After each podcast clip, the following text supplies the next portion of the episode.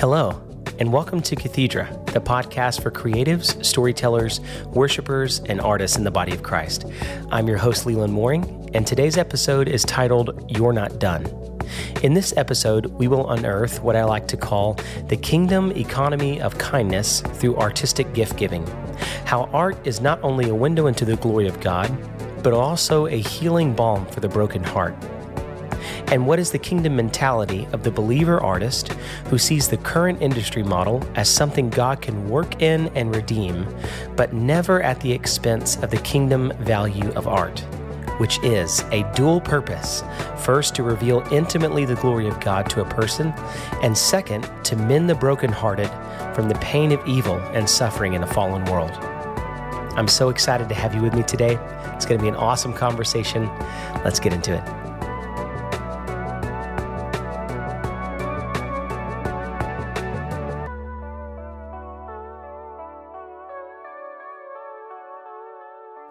Well, hello, and welcome to Cathedra.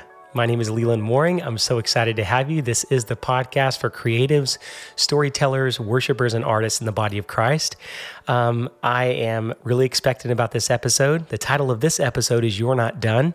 In our last episode, titled Yahweh, uh, we focused specifically on the name Yahweh, which means the breath of God. We talked about the life giving spirit of the living God that wants to infuse and revive us as God's creatives and artists, his children in the earth today that just like Moses said, God, how will they know that we're your people unless your presence goes with us?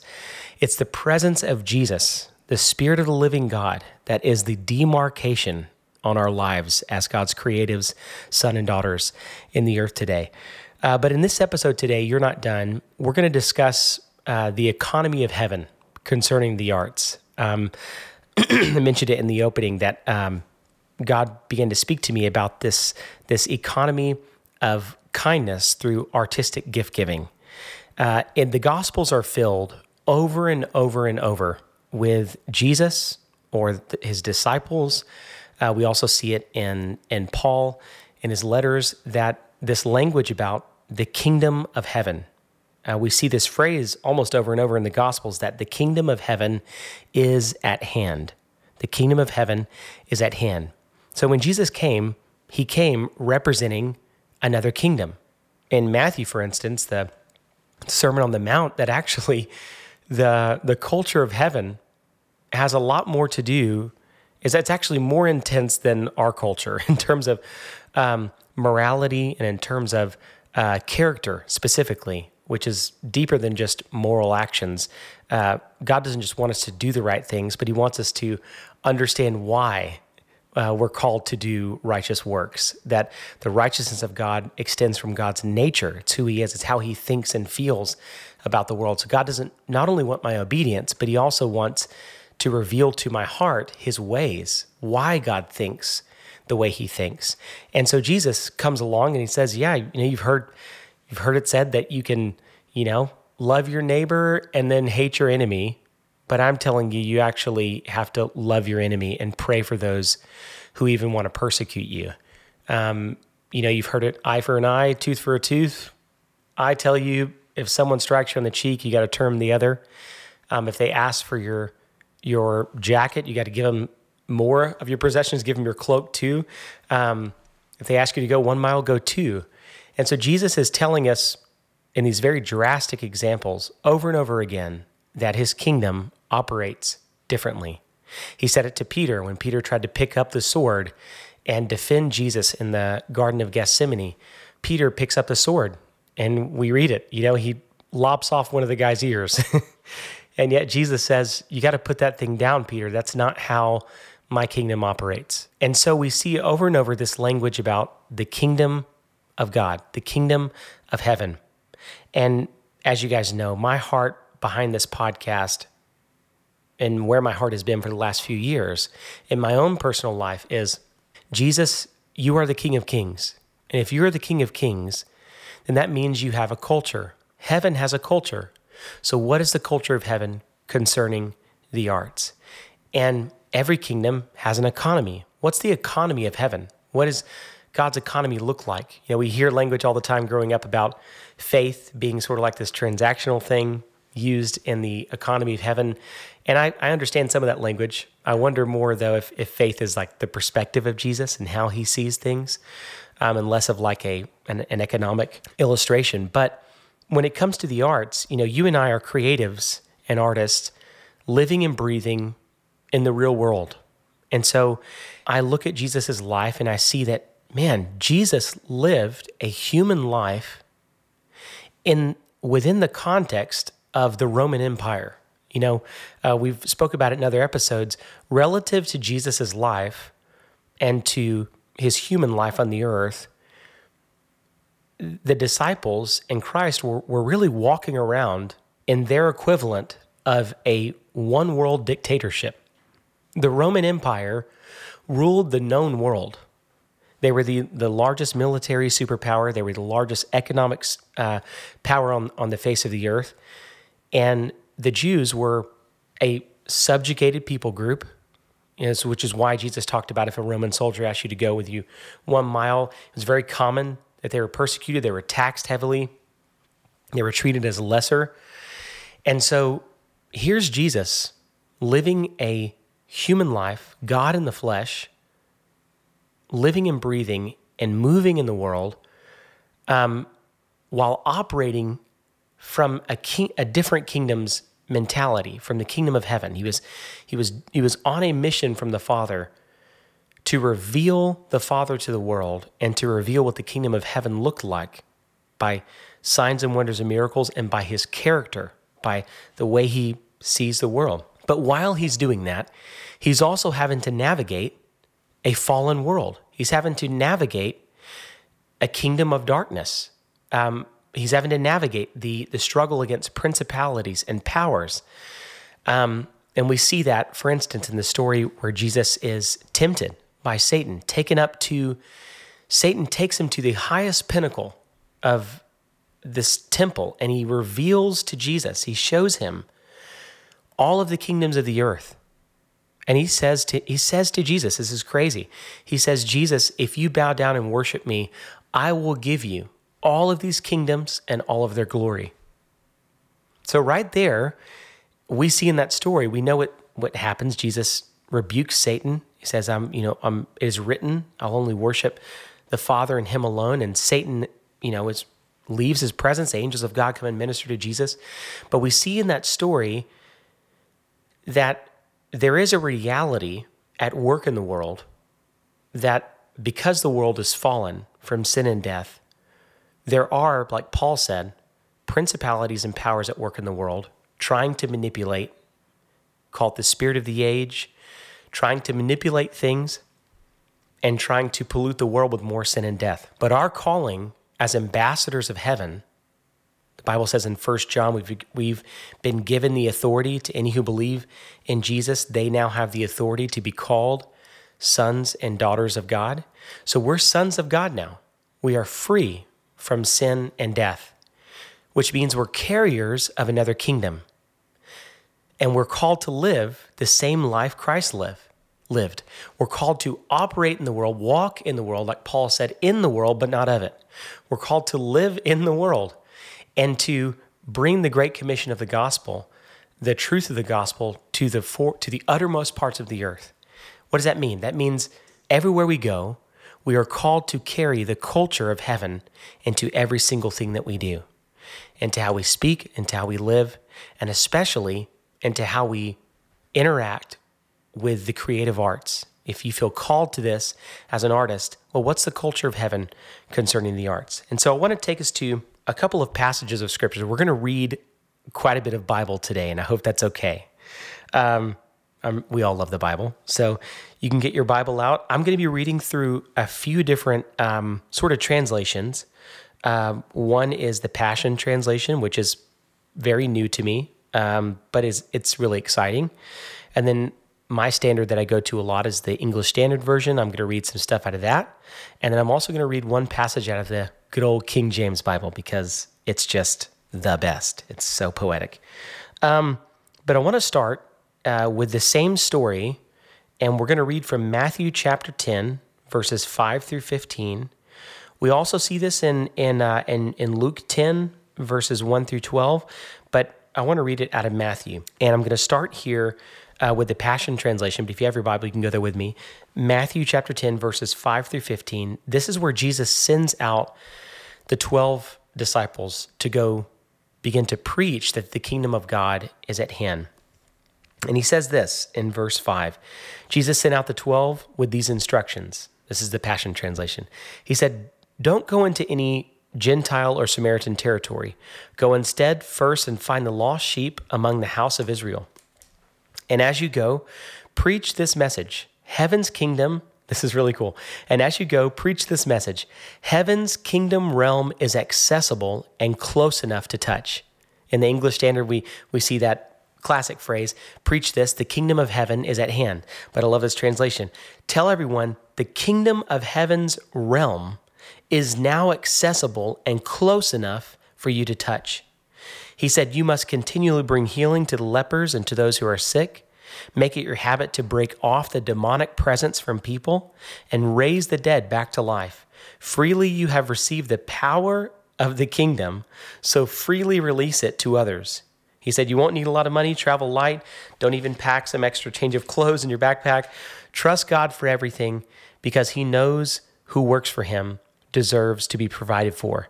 And whatever village or town you enter, search for an honorable man and whoever will let you into his home until you leave for the next town. Once you enter a house, speak to the family and say, God's blessing of peace be upon this place. And if those who are living there welcome you, let your peace come upon the house. But if you're rejected, that blessing of peace will come back upon you. And if anyone does not listen to you and reject your message when you leave that house or town, shake the dust off of your feet. Mark my words, on the day of judgment, the wicked people who lived in the land of Sodom and Gomorrah will have a lesser degree of judgment than the city that rejects you, for the people of Sodom and Gomorrah did not have the opportunity that was given to this town.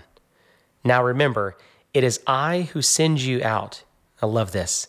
Even though you, you might feel vulnerable as lambs, going into a pack of wolves. So be as shrewd as snakes and yet as harmless as doves. That's just amazing to me. So Jesus is, is already training his, his disciples how to operate under another kingdom standard. He says, Look, I'm sending you out as sheep among wolves. And he's not only just talking about men, but he's talking about the spirit that's at work in the world. He's talking about the spirit of the age that's at work, the principalities and powers that Paul talked about. And he says, Look, you're going out as sheep amongst wolves, but my spirit in you, my presence in you, is going to, my spirit's going to guide you. My words are going to instruct you to live as wise as serpents, but also as innocent as doves, to have the wisdom of heaven, but also the purity of the heart of Jesus. That holiness is loving what God loves and hating what God hates. Um, so I love this. Matthew 17, uh, or Matthew chapter 10, that is just an amazing image for us to look at about the reality of this kingdom. That the kingdom of God, when Jesus came down into the earth, when he, when he condescended from his throne and he was born into the world, now the kingdom of heaven, he told them to, to preach, saying, Tell them the kingdom of heaven is now accessible and near, so close that you can even touch it. I love that. That's amazing. I want to also take us to John, um, John 18. This is another amazing passage of scripture, John chapter 18, with Jesus and Pilate, where Jesus talks about this other kingdom as well. This is amazing. If you got your Bible, you can go there with me. John 18, and we're going to look at verses 33 through 37. So this is Jesus. I'm reading out of the English Standard Version now. This is Jesus with Pilate. And um, let's see here. So Pilate entered, this is verse 33, uh, chapter 18 uh, in John. So Pilate entered his headquarters again and called to Jesus and said to him, Are you the king of the Jews? And Jesus answered, Do you say this of your own accord, or did others say it to you about me? Pilate answered, Am I a Jew? Your own nation and the chief of priests have delivered you over to me. What have you done? And Jesus answered, My kingdom is not of this world. If my kingdom were of this world, my servants would have been fighting, that I might not be delivered over to the Jews. But my kingdom is not from this world. Then Pilate said to him, So you are a king? And Jesus answered, You say that I am a king. For this purpose I was born, and for this purpose I have come into the world, to bear witness to the truth, that everyone who is of the truth listens to my voice. Jesus is our king, the King of Kings. He's our model how to live in a world that is polluted with sin and death, how to operate in it uh, with wisdom and understanding, with compassion and humility, but also um, how to demonstrate the kingdom and the culture of the kingdom of heaven in the midst of a fallen world. I love that John 18 passage. Um, and I, I'm today I want to specifically focus on how does this relate to me as a creative and as an artist. We know about the the economy of the arts today as as it exists. Um, we're well aware of it. You know, it's probably one of the hardest things in the in the world to do uh, to make money out of your art form. It's not impossible, but it's really really difficult. It's the reason that most artists are broke. um, I love this. Uh, Jordan Peterson said that the artists, what they tend to do is they move to the uh, the cheapest part of town, which usually has a lot of crime and is and is you know it's it's got a lot of issues and but that's where they can live because that's where they can afford to live and also have time to do their art. Over time, they make that place attractive and exciting because of the arts. And then entrepreneurs come in because they're a lot like artists and they love to take risk and they fill it with businesses and all sorts of economy grows. And then all of a sudden, then the layperson comes and it gets too expensive for the artist again. Then the artist moves to a new place. And so I, uh, I sympathize with that a lot. Um, but I would say this just because I live and breathe and move in the world, and I have to do things like pay bills and pay taxes and, um, and provide for my family, that does not mean that I have to then fully subjugate myself to the entire culture of this of the spirit of the age. That when it comes to the arts, there is an economy of heaven concerning the arts. That the value of art is not determined by the price someone is willing to pay for it in money, but the value of art is determined in two things. One, that good art reveals first more of the of the nature of God. It's like a window into the face of God for the artist to commune back and forth with God, to have a language with God, a dialect. That's its first place of value. The second place of value for art is its impact it has the ability to make on the brokenhearted. Because life is filled with suffering and pain and all sorts of turmoil, we now have the opportunity as God's creative sons and daughters to sit down and co labor with others, with one another, and with the Spirit to make things that are excellent, true, good, and beautiful, infused with the Spirit of God and the truth of the gospel, that can then minister to the brokenhearted believer and non believer, because each of us are human and we're all going through human things. And Christ is the Son of Man. Clement of Rome um, I believe it was Clement. It was either Clement or Athanasius. One of the, the those church fathers said this. He said, "Whatever has not been assumed by the life of Christ has not been sanctified." And another way of saying that is through Jesus' life, his human life on the earth, God was sanctifying all human endeavor as worship except sin. Everything except sin uh, is now worship unto God because Christ did those things. Christ sanctified humanity through his own life. And so we're called to mend the brokenhearted. We're called to preach the good news of the gospel. God's anointed us to preach the good news of the gospel, to set the captives free.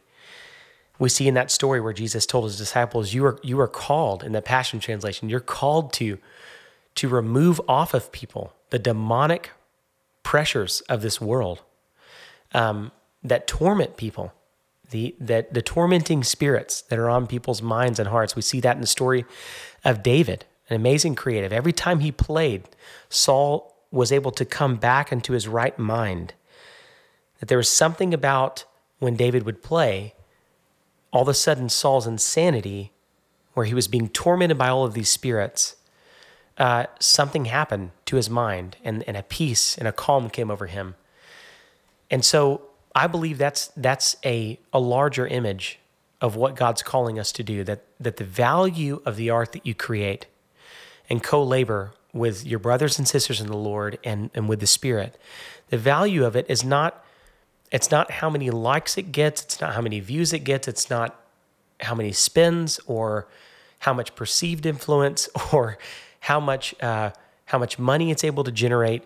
It's not how marketable marketable it is. the value of it is is in is in those two divine places. The first is that it's something that you're able to commune back and forth with God, that God reveals himself to you through it. And second is that it has the ability to impact and mend the brokenhearted that exist within your sphere of influence.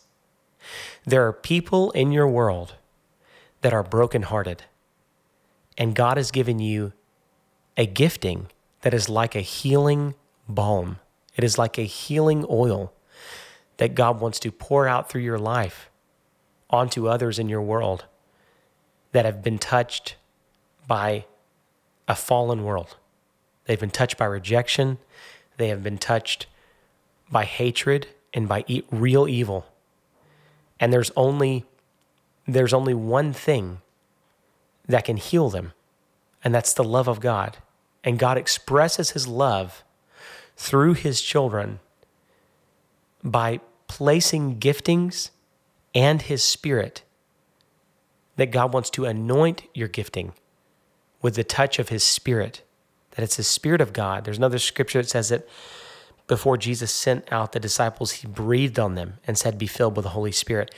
There is a breath of God, like we talked about in the last episode, that needs to come upon and infuse the gifting. The gifting's without repentance, but the gifting is not the same as fruit.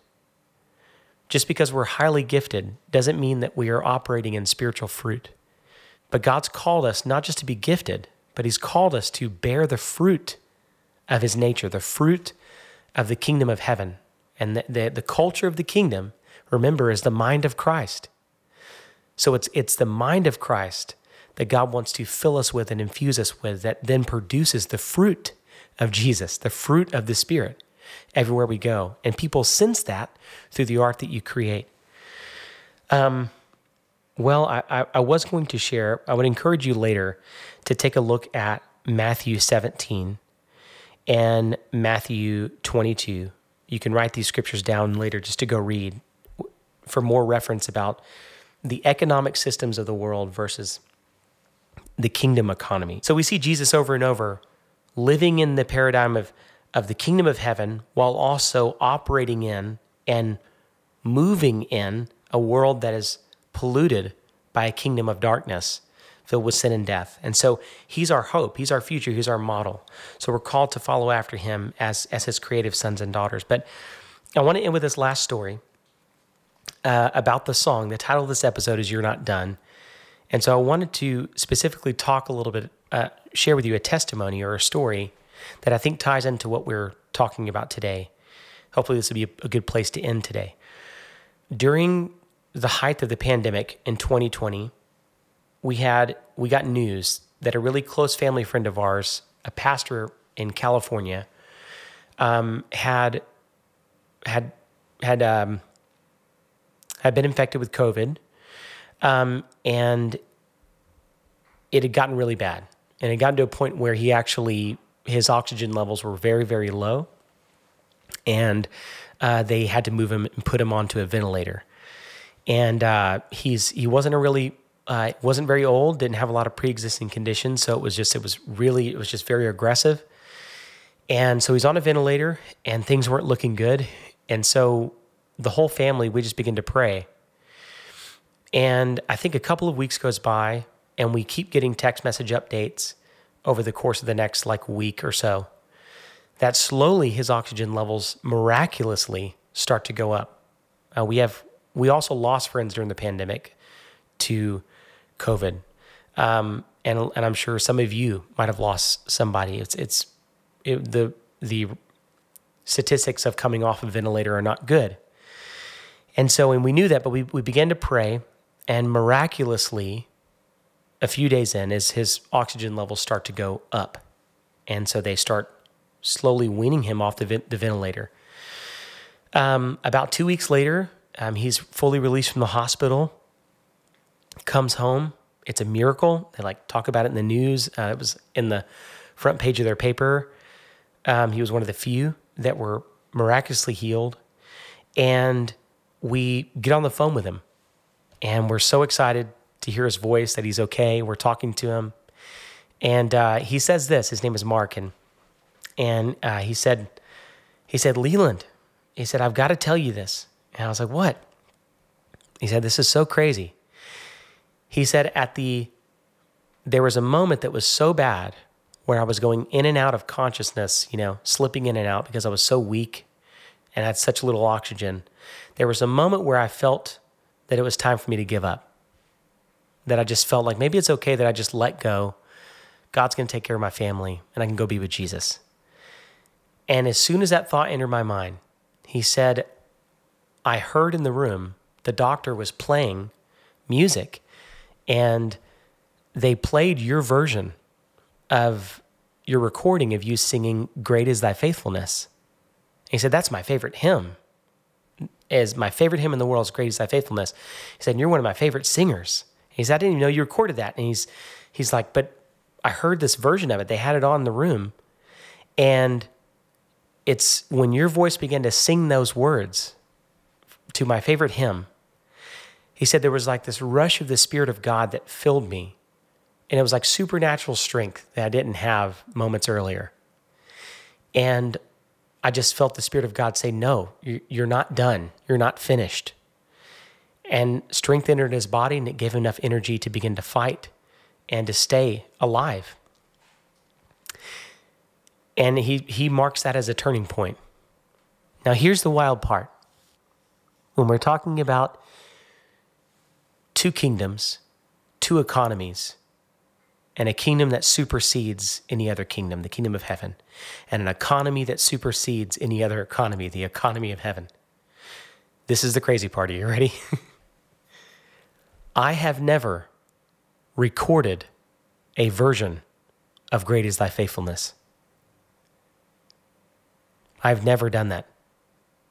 To the best of my knowledge, I have never recorded a version, studio or live, of the hymn, Great is Thy Faithfulness. I want to, but I've never done that. You can't find it anywhere.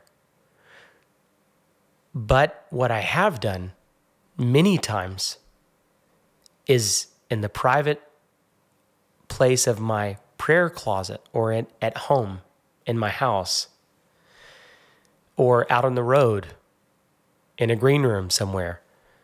I have many times sung that song, that hymn, Great is Thy Faithfulness, to the Lord in prayer. The only thing I can figure that God did supernaturally is capture it somehow and play it for my friend Mark in his greatest time of need. I say all that to say this that there are more important things than the amount of money your art can generate. There are more valuable things than the amount of cultural influence your art can have. The most valuable thing outside of communing with the face of God that you can that exist in this gifting of art is your ability to partner with the Spirit of God to make something beautiful that becomes a healing balm to the brokenhearted. I'm so excited that you joined me today. Thank you for coming along for this episode of Cathedra. and be on the lookout for future episodes. I pray that the grace of God and the peace of God and the Spirit of God would encourage you again into the culture of the kingdom of heaven and the economy of heaven concerning the arts. That you would see this gifting as not just uh, a, a tool to garner wealth into yourself, uh, earthly treasure, but you would see it as uh, an instrument of healing for the brokenhearted around you. I love you so much. Thank you for joining me, and we'll see you next time on the next episode of Cathedra.